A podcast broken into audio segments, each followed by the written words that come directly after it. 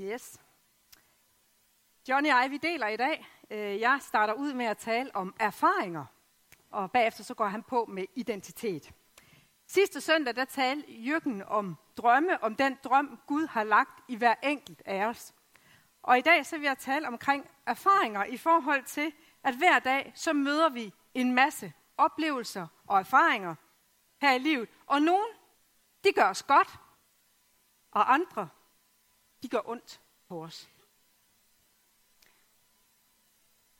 Gud han ønsker, at vi skal bruge alle vores erfaringer her i livet til hans formål. Både de gode og de dårlige. Fjenden han siger, at vores erfaringer er større end vores drømme. Gud han siger, at vores drømme er større end vores erfaringer. Gud han har lagt en drøm i alle mennesker. Vi er alle skabt til noget. At gå igennem både gode og dårlige erfaringer her i livet, det hjælper os til at genkende mønstre i vores eget liv og til at hjælpe andre mennesker inden for de områder. Gud han ønsker, at vi skal lære vores erfaringer. Og jeg vil gerne lige fortælle jer en lille historie om Corrie ten Boom og hullet i væggen. Corrie ten Boom og hendes familie boede i Harlem i Holland, og de skjulte jøder i deres hjem bag en falsk væg. En dag så kom soldaterne og arresterede Corrie og hendes familie, men de fandt ikke jøderne. De blev bevaret. Corrie og hans familie, de blev sendt i fængsel. Hendes far døde kort efter, og derefter så blev Corrie og hendes søster sendt i koncentrationslejr. Øh, Betsy, hun døde i koncentrationslejren. Men før hun døde, så sagde hun til Corey, der er ikke noget hul så dybt, at Guds kærlighed ikke er dybere endnu. Det var utrolig svært for Corey at forstå Guds hensigt med, at Betsy hun skulle dø. Hun var dybt såret på sjæl og læme. Hendes hjerte var fyldt med smerte, utilgivelighed og hævn. Corey, hun blev ikke lang tid efter løsladt fra koncentrationslejren. Det viste sig senere hen, at det var en skrivefejl. En uge efter blev alle andre i koncentrationslejren på hendes alder slået ihjel. Corey, hun sagde senere i livet, Gud har ikke problemer, kun planer. Gud han brugte Gud, Corys guddommelige svar på denne meget smertefulde livserfaring til at lade rigtig mange andre sårede mennesker til ham. Efter krigen så mødtes Corey med de to nazister, som var skyld i, at hendes familie var blevet slået ihjel. Og den ene af dem havde været særlig grusom over for hendes søster, Betsy. Men hun tilgav dem. Ved at fokusere på Jesus og på hans kærlighed og tilgivelse til hende på korset, fandt hun noget til at tilgive dem, der havde udslettet hendes familie. Og da hun var i stand til at tilgive dem, der havde ødelagt hendes familie, så åbnede det vejen for hende til den autoritet, der ligger i Guds tilgivelse, til at føre mange andre sårede mennesker til Gud. Corey, hun tillod Gud at bruge hendes smertefulde erfaringer til at blive en velsignet hjælp for andre. Og hun blev sidenhen en meget stor evangelist i Asien. Så det var en konsekvens af de skjulte jøder, at der skete noget smertefuldt for dem selv, men hun kom igennem det og blev en stor velsignelse sidenhen. Corrie, hun brugte et tæppe som en illustration til at vise, hvordan vi nogle gange kan vise de individuelle tråde, se de individuelle tråde i vores liv, som viser vores erfaringer. Men hvis vi bliver fokuseret på os selv eller vores svære erfaringer, og oplevelser, så har vi fokus på den forkerte side af tæppet. Corey, hun kunne være forblevet bitter og utilgivelig.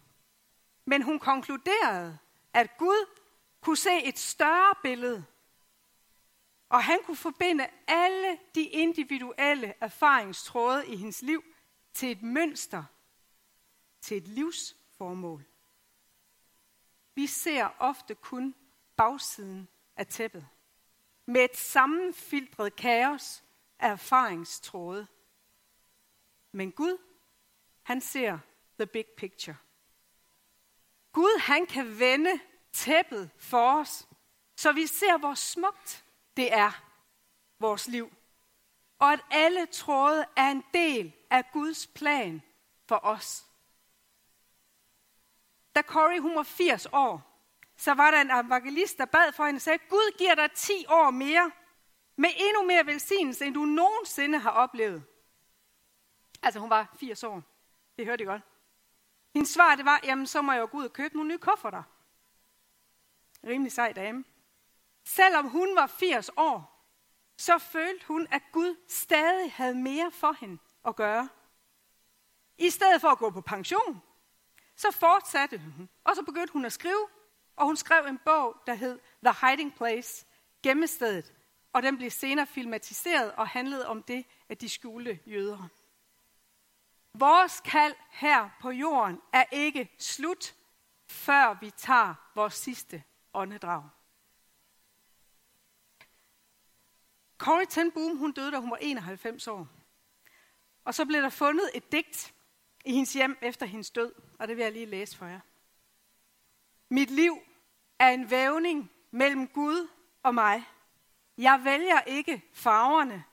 Han væver dem stødt og roligt ind i tæppet. Nogle gange væver han i sorg, og jeg væver i tåbelig stolthed. Jeg glemmer, at han ser forsiden af vævningen, og jeg ser bagsiden. Ikke før væven er tavs, og livspendulet holder op med at svinge, vil Gud rulle tæppet ud og give mig en forklaring på alle mine hvorfor. De mørke tråde er lige så vigtige som og nødvendige i væverens dygtige hånd, som de tråde af guld og sølv, han har planlagt i mønstret.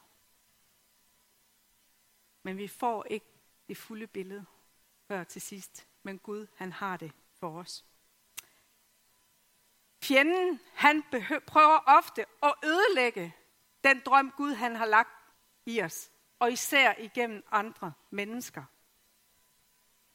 Mennesker kan sige nogle ord, der tager plads i vores hjerte og i vores tanker, og som plager os, og som bevirker, at vi mister fokus på vores drøm.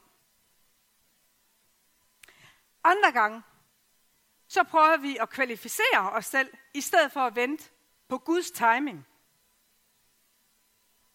Nogle gange så prøver vi at hjælpe Gud lidt, eller vi bliver lidt utålmodige og siger, jamen jeg vil have, at det skal ske nu.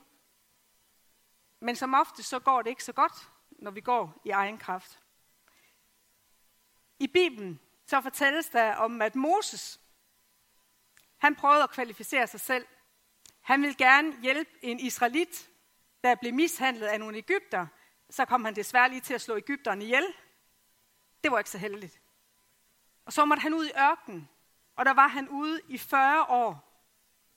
Han diskvalificerede sig selv Er der nogen af jer, der har en ørken, I skal igennem, hvor I kan mærke, jeg kom før Guds timing? Det gør vi som mennesker. Satan siger, du er ikke værdig. Gud han siger, og hvad så? Du er værdig igennem Jesu død på korset og hans opstandelse. Jeg har lige et par eksempler fra Bibelen, på nogle mennesker, som ikke umiddelbart blev set som værdige. Abraham, han var for gammel. David, han var for ung. Lazarus, han var død, i hvert fald et stykke tid. Paulus, han var en morder. Jonas løb fra Gud. Gideon og Thomas tvivlede. Elias var udbrændt. Martha var overbekymret. Moses havde en kort lunde, og det havde Peter og Paulus også. Kan vi identificere os med nogle af de her mennesker? Satan siger, du er ikke værdig. Jesus siger, hvad så? Jeg er.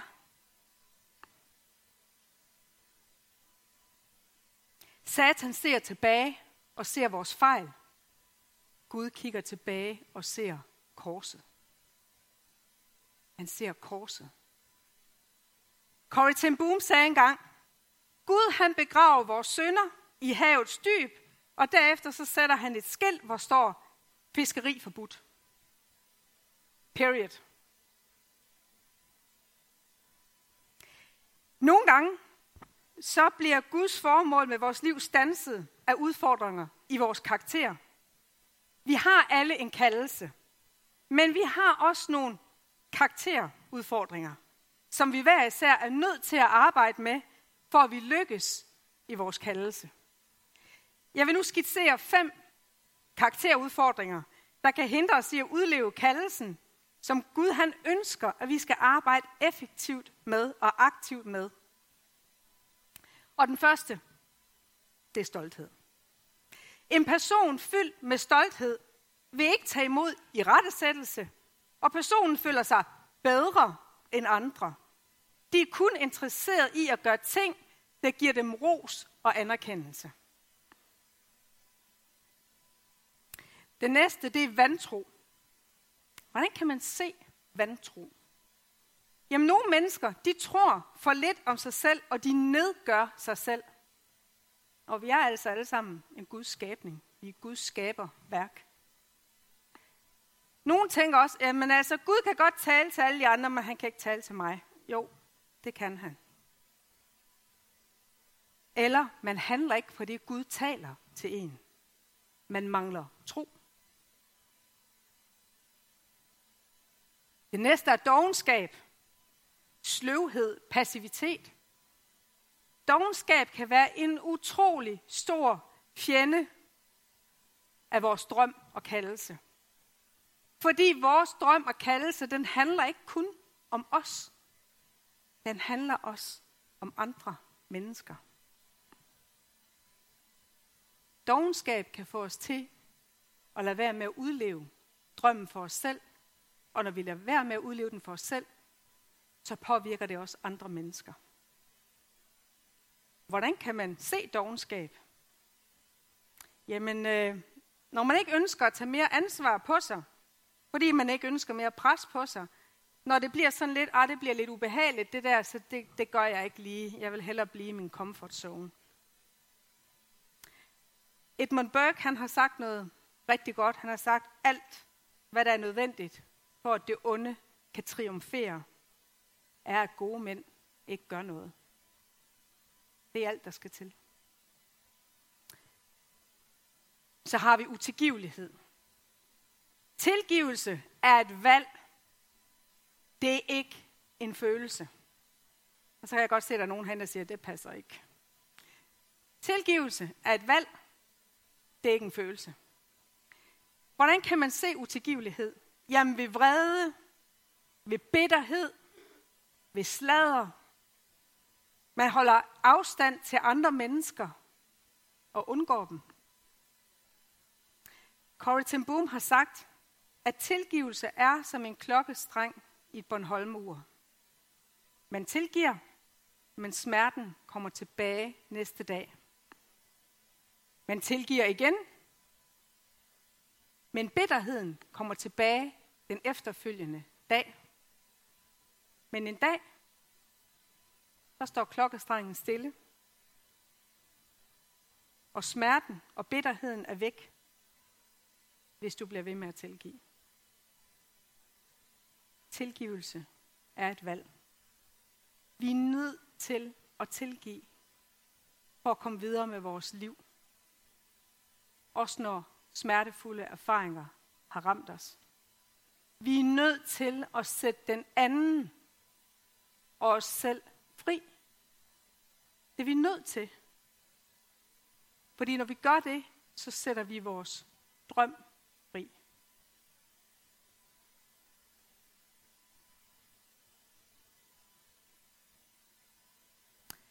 Frygt. Der er tre former for frygtområder. Frygt for fortiden, det bunder ofte i skyld. Frygt for nutiden, nervøsitet, og det kan hæmme vores udfoldelse. Frygt for fremtiden, fordi vi kan blive overvældet af bekymring over alt. Og frygt for fortiden, for nutiden og for fremtiden. Frygt er troens modstander. Vi kan blive handlingslammede, når vi har frygt for mennesker. Når vi har frygt for at blive forkastet. Når vi har frygt for autoriteter. Der står frygt ikke 365 gange i Bibelen. Så der er et frygt ikke, tro kun til alle 365 dage i året. Frygt ikke, tro kun. De her fem karakterudfordringer, der vil være nogen, man genkender i sig selv, og der var andre, der siger, det er ikke lige mig. Det har ikke betydning, om man har en, to eller tre. Det, der har betydning, det er, at vi er mennesker. Vi har karakterudfordringer. Vi er nødt til aktivt at arbejde med det, så Guds drøm i os, den kan bryde igennem til sejr.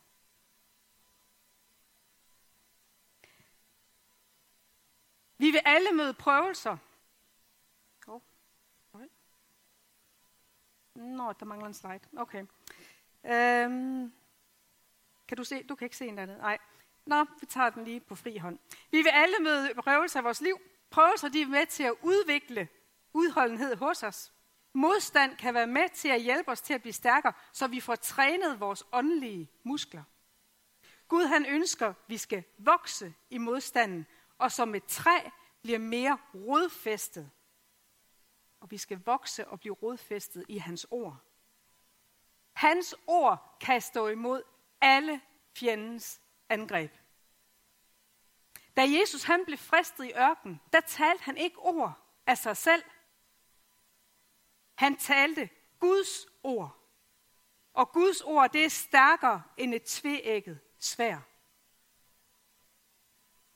Vi lever i verden, så vi har brug for at blive renset for verdens synd. Hvis du aldrig har fejlet, har du aldrig prøvet noget endnu.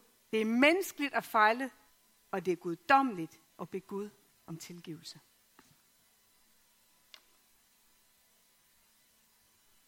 Giv aldrig, aldrig, aldrig op. Denne sætning var hele Winston Churchills tale til hans afgangseksamen på et af Englands fineste universiteter. Han blev senere premierminister i Storbritannien, og under 2. verdenskrig var han en af de største krigsstrateger. I de mørkeste stunder under krigen sagde han igen, giv aldrig, aldrig, aldrig op. Og krigen blev vundet. Vores kampe, de står ikke imod kød og blod. Det står der i Efeserne. De står imod magter og myndigheder. Og når de gør det, så er det åndelige våben, vi skal bruge. Så det vil jeg bede om at læse det hjemme. Efeserne 6, 10-18. Det er de våben, vi har brug for, for at stå imod de erfaringer, der rammer os. Det er Guds ord, det er Guds fulde rustning. Vi skal huske at tillade andre. Vi skal huske at, at tillade Gud at bruge vores erfaring for at hjælpe andre. Der var en ung kvinde, som havde fået en abort, og hun fyldte stor skam over det. Men efter hun har modtaget Guds tilgivelse og har tilgivet sig selv, så fortalte hun det til sin familie. Og Gud han hjalp hende, han tilgav hende, og hun begyndte at få et kald til at hjælpe unge kvinder i samme situation. Så hendes smertefulde erfaring den hjælp andre kvinder i samme situation. Gud har, Gud har brugt til at hjælpe andre. Alle vores dårlige erfaringer, de kan omdannes til noget brugbart. Alle. Vi er nødt til at give vores smertefulde erfaringer til Gud og stole på, at han igennem os kan bruge dem til at hjælpe andre mennesker. Jeg vil gerne runde af med Corey Ten Booms billede her. Vi ser ofte kun bagsiden af tæppet. Et sammenfiltret kaos af tråde og kan ikke se the big picture. Men Gud skal nok samle alle trådene. Alle dine erfaringer og alle dine karakterudfordringer, hvis du vil lade ham gøre det. Gud han kan vende tæppet for os. Og vi ser, hvor smukt det er. Og at alle tråde er en del af Guds plan for os. Det er aldrig for sent. Guds kaldelse ligger i os uigenkaldeligt dårlige erfaringer eller ej. På City Kirkens hjemmeside, der ligger der forskellige arbejdsark omkring erfaringer, som I kan downloade og arbejde videre med i forhold til gode og dårlige erfaringer, I har haft i livet, og i forhold til karakterudfordringer. Det håber jeg, I vil gøre. Det er en hjælp til jer til at leve den drøm ud, Gud har lagt i jer. Så husk, Guds drøm for jer er større end jeres erfaringer.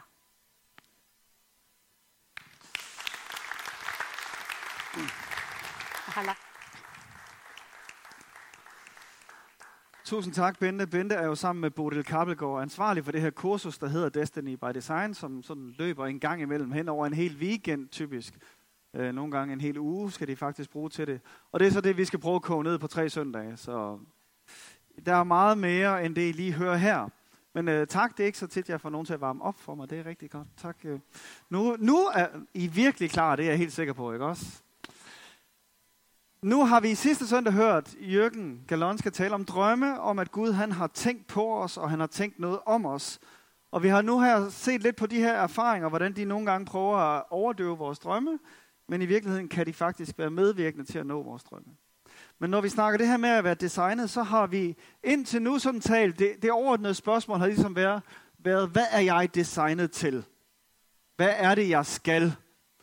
Og nu vil jeg gerne bare lige spole lidt tilbage og før det stille det lidt mere grundlæggende spørgsmål. Hvem er jeg i virkeligheden? Hvem er jeg i virkeligheden? Før vi begynder at snakke om, hvad skal jeg, og hvad jeg er designet til, så lad os snakke om vores identitet. Hvem er jeg? Hvor vigtig den her identitet er, for at kunne opnå alt det, og blive alt det, som Gud har tiltænkt, vi skulle være. Øh, der er en hel, en meget, meget anbefalesværdig bog, som hedder The Dream Giver. Jeg har talt om den før som er sådan en allegorisk fortælling om en fyr, der hedder Ordinær, som bor i et land, der hedder Velkendt, og en dag får besøg af drømmegiveren, og en drøm, der banker i hans hjerte, og han begynder at gå efter den her drøm, og, og kommer igennem alle mulige gruelige ting, alle mulige forskellige faser i det her med at nå hans drøm. Og fælles for det er, at så snart han ligesom har forladt komfortzonen og er kommet uden for landet velkendt, så tænker han, så må min drøm da være lige her. Og det er den bare ikke. Og så er der sådan en, en gylden sætning, som han på et tidspunkt, øh, jeg kan ikke huske, om han får det at vide, eller selv finder ud af det, hvor han får at vide, du er endnu ikke den person, som kan nå din drøm. Du er endnu ikke den person, som kan nå din drøm. Og jeg tror, det er nogle gange der, vi går galt. Vi har fået måske en drøm, eller tænker, det er nok det her, jeg skal. Og så tænker vi, så kan jeg bare gå i gang med det. Men ja, det er ikke sikkert. Måske er der noget, du først skal igennem. Måske er der nogle erfaringer, du skal have. Måske er noget, du skal opdage i din, i, have på plads i din identitet, før du faktisk kan nå den drøm, som Gud han har for dig. Og øh, måske er der nogle løgne, vi har troet på. Måske har du selv givet dig selv en forkert identitet, et forkert selvbillede. Det tror jeg, vi nok alle sammen har i en eller anden grad. Identitet siger noget om, hvem du er, og det kan man jo gøre på mange måder. Øh, myndighederne giver dig et pas, der fortæller dig, hvem du er, og øh, vi har nogle gener og noget fysik, der fortæller os, hvem vi er, om vi er mand og kvinde, og hvad hårfarve vi ender med at få, og alle de her forskellige ting. Men grundlæggende taler, taler man om, sådan i psykologien om, at der er fire forskellige identiteter. Der er din kerneidentitet, altså hvem du er sådan helt nede i dybet. Så er der din personlige identitet, som er de kendetegn og egenskaber og færdigheder og adfærdsmønstre og karaktertræk, som andre kender dig på. Så er det din sociale identitet, de karaktertræk, som man bevidst forsøger at skabe hos sig selv i det her sociale samfund, hvad andre mennesker skal kende dig på. Og det er der rigtig meget af i det samfund, vi lever i, det ved jeg godt, ikke? Hold fast, hvor er der meget forsøg på konstruktion, forsøg på at lave den her sociale identitet. Øh, og det helt hotte lige nu er jo, at den kan du lave fuldstændig uafhængig af de andre identiteter. Så, så selvom du biologisk set er en mand, så hvis du føler dig og synes, at du gerne socialt vil konstruere din identitet som kvinde, så kan du bare gøre det, for det er lige godt. Men det er en af dine identiteter. Du har altså også en anden. Og endelig er der den fjerde, den kollektive identitet, som har at gøre med, hvad er det for nogle sammenhæng, vi så sætter os selv ind i. Altså AGF-fans, eller danskere, eller Pittikirkegængere, eller hvad det nu kan være, som bliver en del af vores identitet også. Men spørgsmålet er, hvem er du egentlig? Hvem tror du lige, du er? Og øh, hvad er det, der gør, at vi bliver til den, vi bliver til? Hvor kommer den fra, den der identitet? Og der kunne man jo godt kigge på rigtig mange ting. Det er jo et kæmpe emne, det her. Men, men jeg vil gerne bare prøve lige at kigge på den her kerneidentitet. Altså, hvem er det, vi er helt dybt nede i os selv? Vi skal helt tilbage til det grundlæggende, længere ind i skoven, og finde ud af, hvem er det virkelig er her. Hvad er din første sandhed om dig selv? Altså, hvad er det, du helt grundlæggende har fået fortalt om dig selv, at du er? Der er nogen, der mener, at når man bliver fire år, så har man det allermeste af sin kerneidentitet på plads allerede. Og det vil sige, så er det jo typisk dine forældre, der har lagt det ned i dig. Og det er så noget, jeg er ønsket, eller jeg er uønsket. Jeg er elsket, eller der er andet, der har mere værdi. Jeg er til besvær måske. Jeg har værdi. Og det vi som forældre jo gerne altid vil give vores børn med, det er, at uanset hvad du gør eller ikke gør, så er du ubetinget elsket. Men det får vi bare ikke altid gjort. Uanset hvor gode hensigterne er, og det er heller ikke altid, at hensigterne er der, eller midlerne er der, eller det kan være, at forældrene slet ikke er der, eller der kun er en af dem, og derfor bliver det sværere at få det hele givet med. Så, så der, der kommer noget råd i den der identitet. Og de der første år i vores liv, hører vi de der første sandheder, som sætter utrolig meget præg på vores liv. Er jeg elsket, er jeg ikke elsket? Er jeg til besvær? Har jeg værdi? Og alt det her. Og det vi egentlig gerne skulle ende op med, det er jo noget, der, eller uanset hvad andre mener om mig, så er jeg værdifuld. Uanset hvad jeg gør eller ikke gør, så er jeg værdifuld. Øh, da vi fik børn, så, så, så, så undersøgte jeg, eller læste noget om det her. Det gør man jo, læser et eller andet, børneopdragelse, et eller andet. Og prøvede mig faktisk at vende mig til hele tiden. Fordi børn gør jo det her. Se mig, når de gør et eller andet. Og så har vi den her tendens til at sige, nej, hvor er du dygtig. Og jeg prøver simpelthen at vende mig til og, og få det på en eller anden måde omformuleret til, at ja, jeg ser dig. Jeg ser det, du gør. Uden at sige, det, det er godt, det du gør. Så, så at værdien blev lagt på, om, på, på det, der blev gjort, i stedet for den person, du er. Det er faktisk mega svært, fordi vi gør det i alle andre steder i livet hele tiden. Anerkender folk for det, de gør, i stedet for den, de er. Og jeg ved ikke, om det lykkes med vores børn. Det må vi se, når der går nogle flere år. Men i hvert fald har jeg virkelig prøvet at få den der væk. Det handler ikke om, hvad de gør. Det handler om, hvem de er. Og uanset om de så gjorde forkert fra nu af og i al evighed, så har de stadigvæk værdi. Så er det stadigvæk mine børn. Men det er vi ikke alle sammen så gode til, og vi kan ikke alle sammen altid gøre det her. Så derfor får vi rod i vores identitet. Men den der, i, det der identitetsrod, det stammer faktisk rigtig langt tilbage. Man kunne måske sige, at det der identitetsråd har rødder langt tilbage i tiden. Der var engang to træer i haven. Edens have. Et træ til liv, livets træ og kundskabens træ. Og øh, mennesket fik det her valg, at hvis I spiser livets træ, så skal I leve. Hvis I spiser kundskabens træ, så skal I dø. Mega svært valg. Hvad skal jeg vælge? Øh, og øh, mennesket vælger faktisk det her kundskabens træ. Og det, det, det gør, det starter med at skabe mistillid til skaberen og hans karakter. Mund Gud virkelig har sagt, siger slangen der, ikke?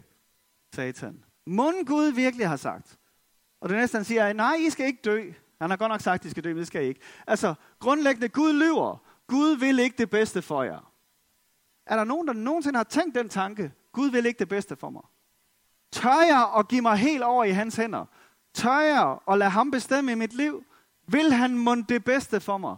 Den der mistillid har været der lige siden Edens have.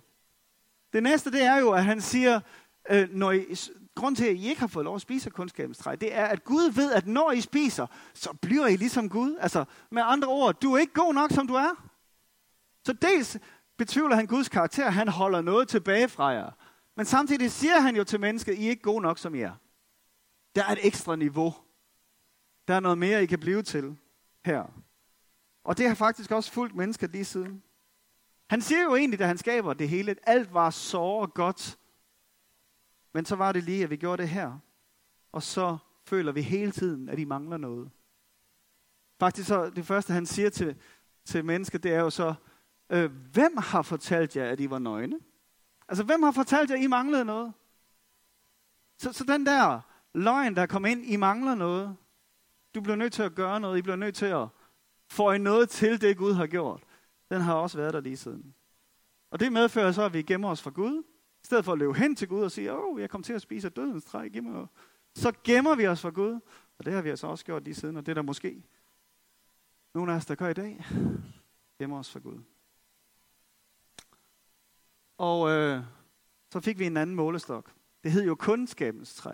Kundskab til godt og ondt. Så der, hvor der før var en standard, hvor Gud siger, det her det er rigtigt, det her det er forkert, så har vi hver vores standard nu. Og som jeg har sagt før, så er det årsagen til enhver konflikt i den her verden. At vi ikke har en absolut standard, vi har relative standarder. Der er ikke noget, der er godt og noget, der er ondt. Det bestemmer jeg selv. Det bestemmer det land selv. Det bestemmer den gruppe selv. I stedet for at sige, det er Gud, der har bestemt, hvad der er godt og ondt. Så fordi vi har truffet de valg, er vi der, hvor vi er lige nu. Og så har vi udskiftet den her absolute sandhed med relativ sandhed. Og vi prøver nu at få vores identitet alle mulige andre steder end hos Gud. Og det giver problemer. Så vi havde den her med den første sandhed om dig selv. Men det er jo ikke de eneste sandheder, vi får at vide. Fordi så kommer der nogle mennesker og giver dig nogle stjerner, kunne man sige. Altså mennesker roser og anerkender dig for noget, du gør.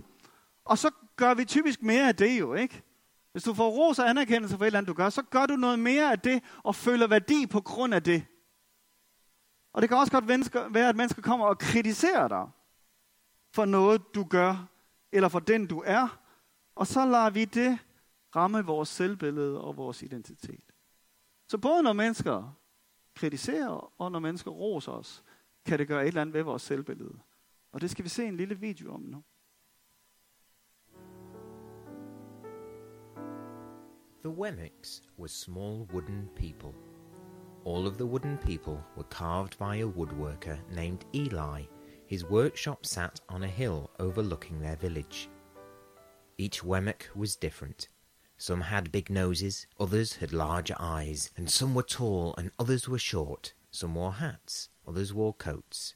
But all were made by the same carver, and all lived in the village. All day, every day, the Wemmicks did the same thing they gave each other stickers. Each Wemmick had a box of golden star stickers and a box of grey dot stickers. Up and down the street, all over the city, people spent their day sticking stars or dots on one another. The pretty ones, those with smooth wood and fine paint, always got stars. But if the wood was rough or the paint chipped, the Wemmicks gave dots. The talented ones got stars too. Some could lift big sticks high above their heads, or jump over tall boxes. Still others knew big words, or could sing pretty songs. Everyone gave them stars. Some Wemmicks had stars all over them. Every time they got a star, it made them feel so good. It made them want to do something else and get another star. Others, though, could do little. They got dots. Punchinello was one of these. He tried to jump high like the others, but he always fell. And when he fell, the others would gather around him and give him dots. Sometimes when he fell, his wood got scratched, so the people would give him more dots. Then, when he would try to explain why he fell, he would say something silly, and the Wemmicks would give him More dots. After a while, he had so many dots that he didn't want to go outside. He was afraid he would do something dumb, such as forget his hat or step in the water, and then people would give him another dot. In fact, he had so many grey dots that people would come up to him and give him dots for no reason at all. He deserves lots of dots, the people would agree with one another. He's not a good person. After a while, Punchinello believed them. I'm not a good Wemmick, he would say. The few times he went outside, he hung around with other Wemmicks who had lots of dots. He felt better around them. One day he met a Wemmick who was unlike any he'd ever met. She had no dots or stars. She was just wooden, and her name was Lucia. It wasn't that people didn't try to give her stickers, it's just that the stickers didn't stick. Some of the Wemmicks admired Lucia for having no dots, so they would run up to her and give her a star. But it would fall off. Others would look down on her for having no stars, so they would give her a dot. But it wouldn't stay either. That's the way I want to be, thought Punchinello. I don't want anyone's marks. So he asked the stickerless Wemmick how she did it. It's easy, Lucia replied. Every day I go and see Eli. Eli? Yes, Eli, the woodcarver. I sit in the workshop with him. Why? Why don't you find out yourself? Go up the hill. He's there. And with that, the Wemmick who had no stickers turned and skipped away. But will he want to see me? Punchinello cried out. Lucia didn't hear. So Punchinello went home. He sat near a window and watched the wooden people as they scurried around, giving each other stars and dots. It's not right, he muttered to himself, and he decided to go and see Eli. He walked up the narrow path to the top of the hill and stepped into the big shop. His wooden eyes widened at the size of everything. The stool was as tall as he was. He had to stretch on tiptoes to see the top of the workbench. A hammer was as long as his arm. Punchinello swallowed hard. I'm not staying here. And he turned to leave. And then he heard his name. Punchinello. The voice was deep and strong. Punchinello stopped. Punchinello, how good to see you. Come, and let me have a look at you. Punchinello turned slowly and looked at the large bearded craftsman. You know my name? the little Wemmick asked. Of course I do. I made you. Eli stooped down and picked him up and sat him on the bench. Hmm. The maker spoke thoughtfully as he looked at the grey dots. Looks like you have been given some bad marks.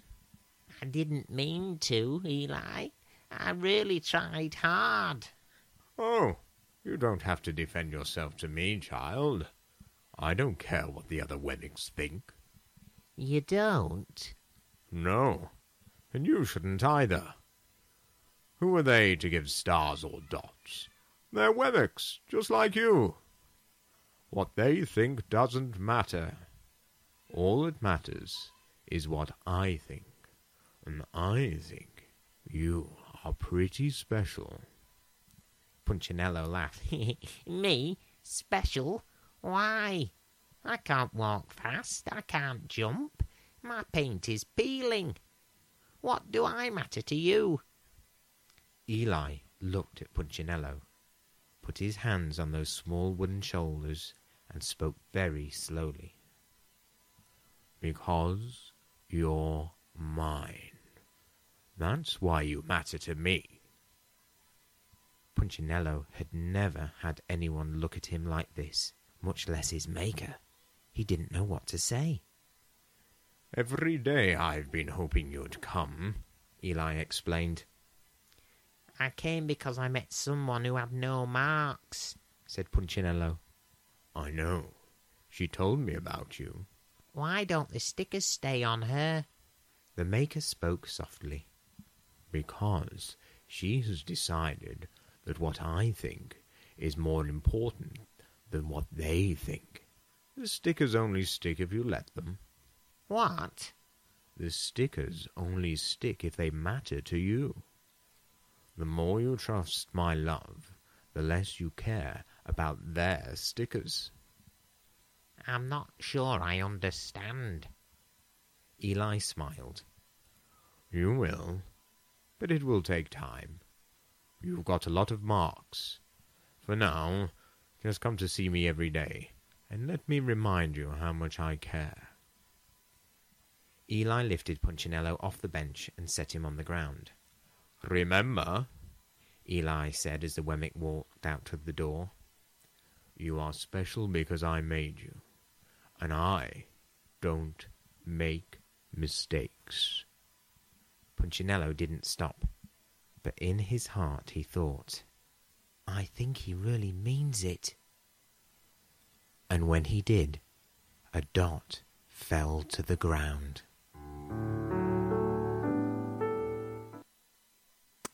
Yes, lidt til eftertanke.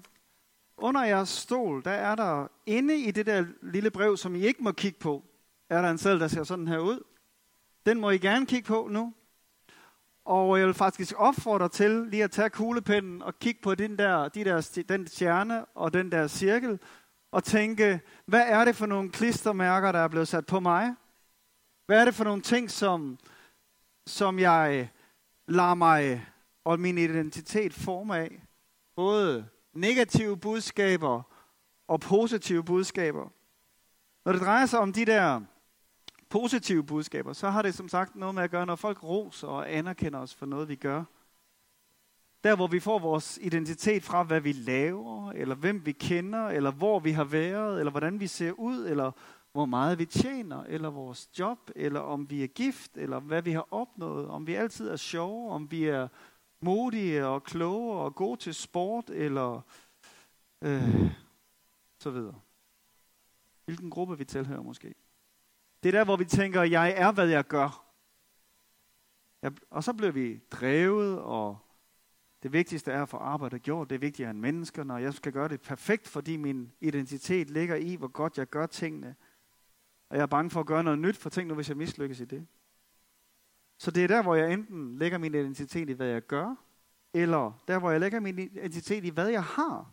Så må jeg må få flere og flere ting, og, og føler mig betydningsfuld, og så kan jeg imponere andre, og har det bedre med mig selv, og jeg køber tøj, og gadgets, og sko, og biler, og hus, og møbler, og fordi at alle de der ting, det ligesom på en eller anden måde giver mig stjerner.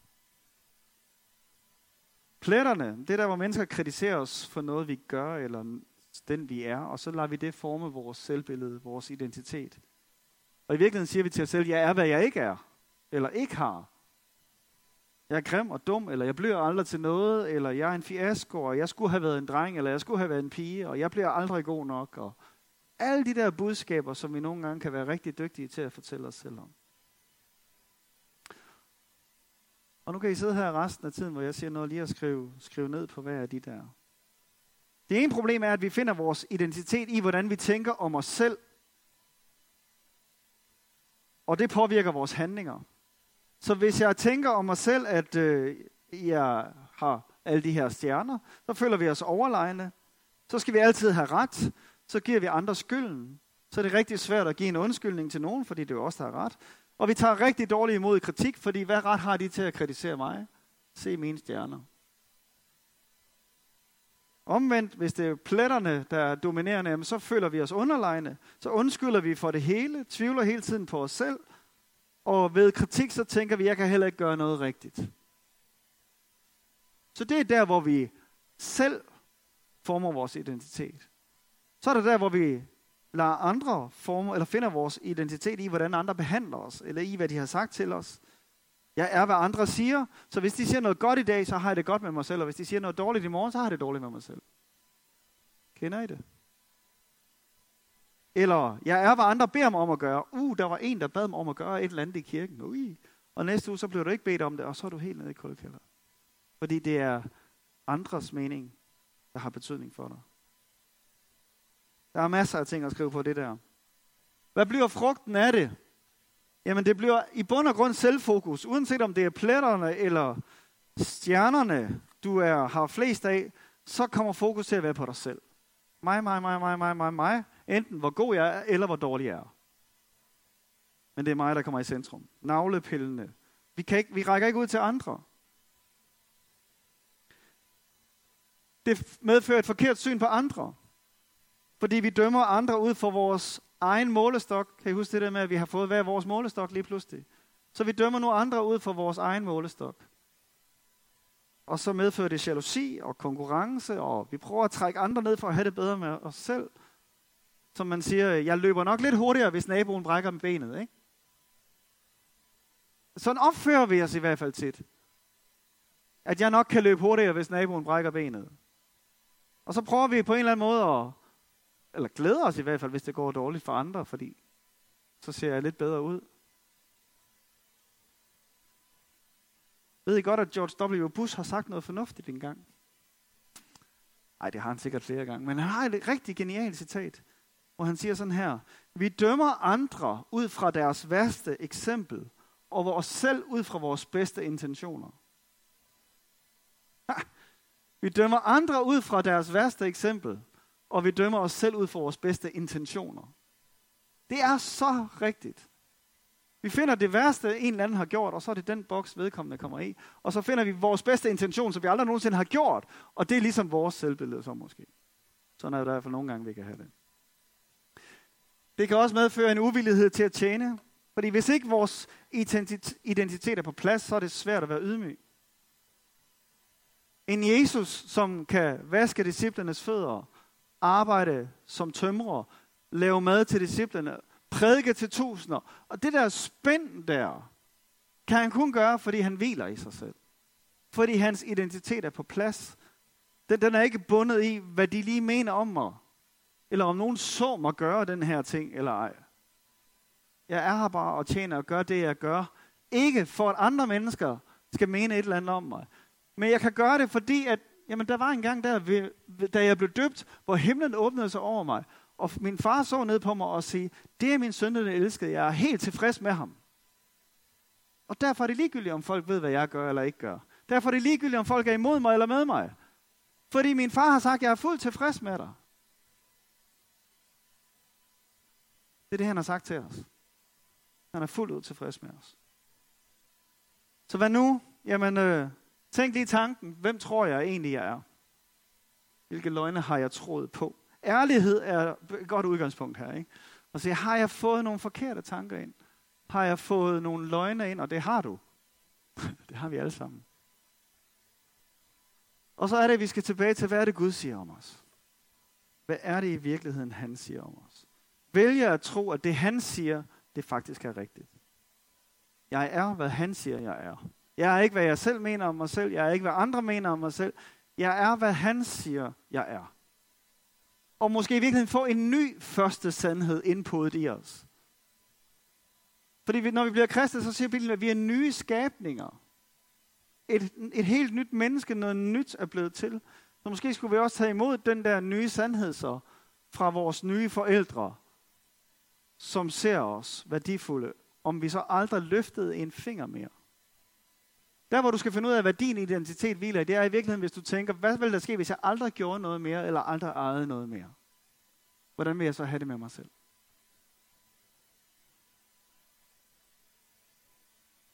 Og det eneste, der kan holde der, det er at vide, at vi er elskede og værdifulde.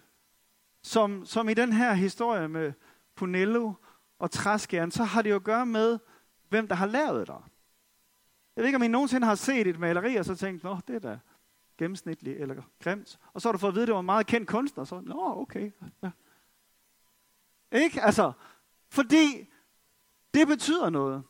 Hvis I nogensinde ser alle de her antikprogrammer og sådan noget, så er der noget, der hedder provenens, som betyder, kan jeg føre det tilbage til en eller anden kendt person, eller en eller anden kunstner, der har lavet det. Hvis du kan det, så har det pludselig værdi. Hvis du ikke du kan det, så har det meget mindre værdi. Så, så det, der betyder noget, er ikke, hvem du er i dig selv, men den relation, du har til ham, der har skabt dig. Verdens bedste kunstner. Det er det, der giver os værdi. Han har skabt os. I Romerbrevet 8:17 står der sådan her, da vi nu er blevet børn af Gud, som Kristus er det. Da vi nu er blevet børn af Gud, som Kristus er det, kan vi regne med at fordele i alt det, som Gud vil give sine børn. Vi er arvinger. Vi kan regne med at fordele i alt det, Gud vil give sine børn. Fordi vi er blevet børn af Gud, som Kristus er det. Altså ham, som Gud han så ned på og sagde, det er min elskede søn, jeg er fuldt ud tilfreds med ham. Det er sådan, han kigger på dig og mig, når vi er hans børn. Elsket som Jesus. Så i virkeligheden er det bare at blive den, du allerede er. Og der har vi brug for at høre Guds sandhed talt ind over os selv, i stedet for alt det, I nu har siddet og skrevet ned der. Og det, der skal ske nu, er, at vi lige skal høre noget af Guds sandhed. Vi skal høre et brev oplæst fra Gud til os, hvor Gud fortæller, hvad han tænker om os. Og så er det samtidig mulighed for, som sådan en symbolsk handling, at gå over til korset, og der står sådan en stor skraldespand, og så lige rive den der sædel i stykker, og smide i der, samtidig med, at du lytter til, hvad Gud han siger om dig.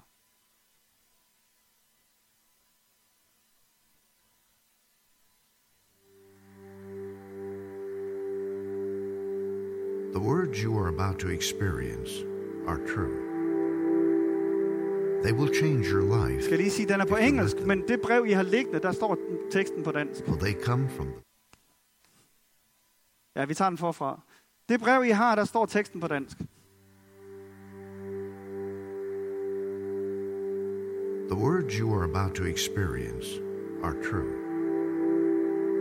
They will change your life if you let them. For they come from the very heart of God. He loves you, and He is the Father you have been looking for all your life. This is His love letter to you.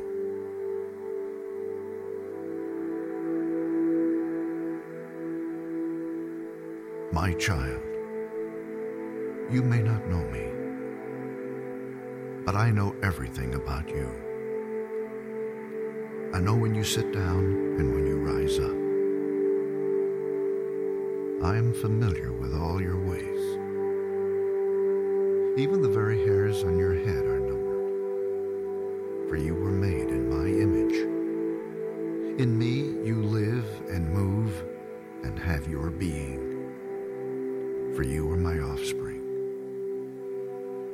I knew you even before you were conceived. I chose you when I planned creation. You were not a mistake, for all your days are written in my book. I determined the exact time of your birth and where you would live. You are fearfully and wonderfully made. I knit you together in your mother's womb and brought you forth on the day you were born. I have been misrepresented by those who don't know me. I am not distant and angry, but am the complete expression of love. And it is my desire to lavish my love on you, simply because you are my child and I am your father.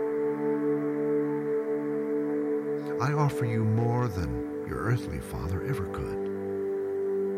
For I am the perfect father. Every good gift that you receive comes from my hand. For I am your provider and I meet all your needs. My plan for your future has always been filled with hope because I love you with an everlasting love. My thoughts toward you are countless as the sand on the seashore, and I rejoice over you with singing. I will never stop doing good to you, for you are my treasured possession. I desire to establish you with all my heart and all my soul, and I want to show you great and marvelous things. If you seek me with all your heart, you will find me. Delight in me, and I will give you the desires of your heart.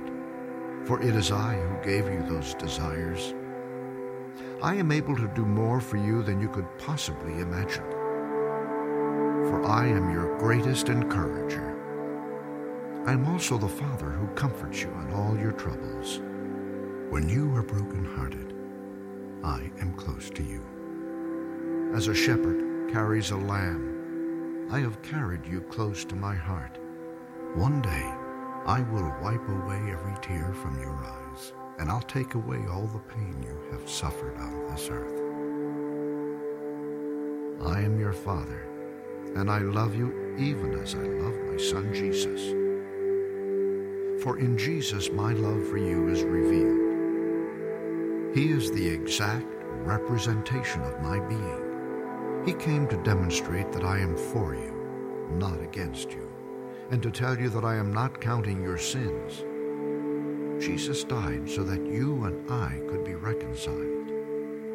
His death was the ultimate expression of my love for you. I gave up everything I loved that I might gain your love. If you receive the gift of my Son Jesus, you receive me. And nothing will ever separate you from my love again. Come home and I'll throw the biggest party heaven has ever seen. I have always been Father and will always be Father. My question is Will you be my child? I am waiting for you. Love, your dad,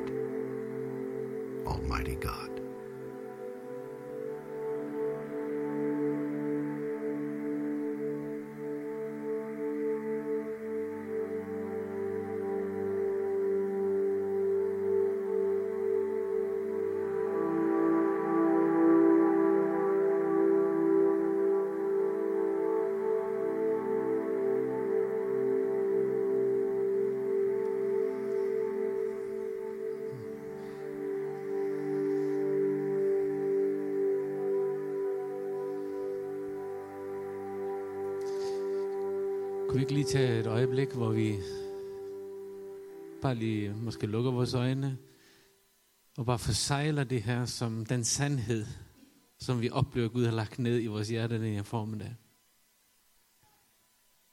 Jesus, jeg takker dig. Tak Gud, fordi vi kan sige, at vi er elsket af dig.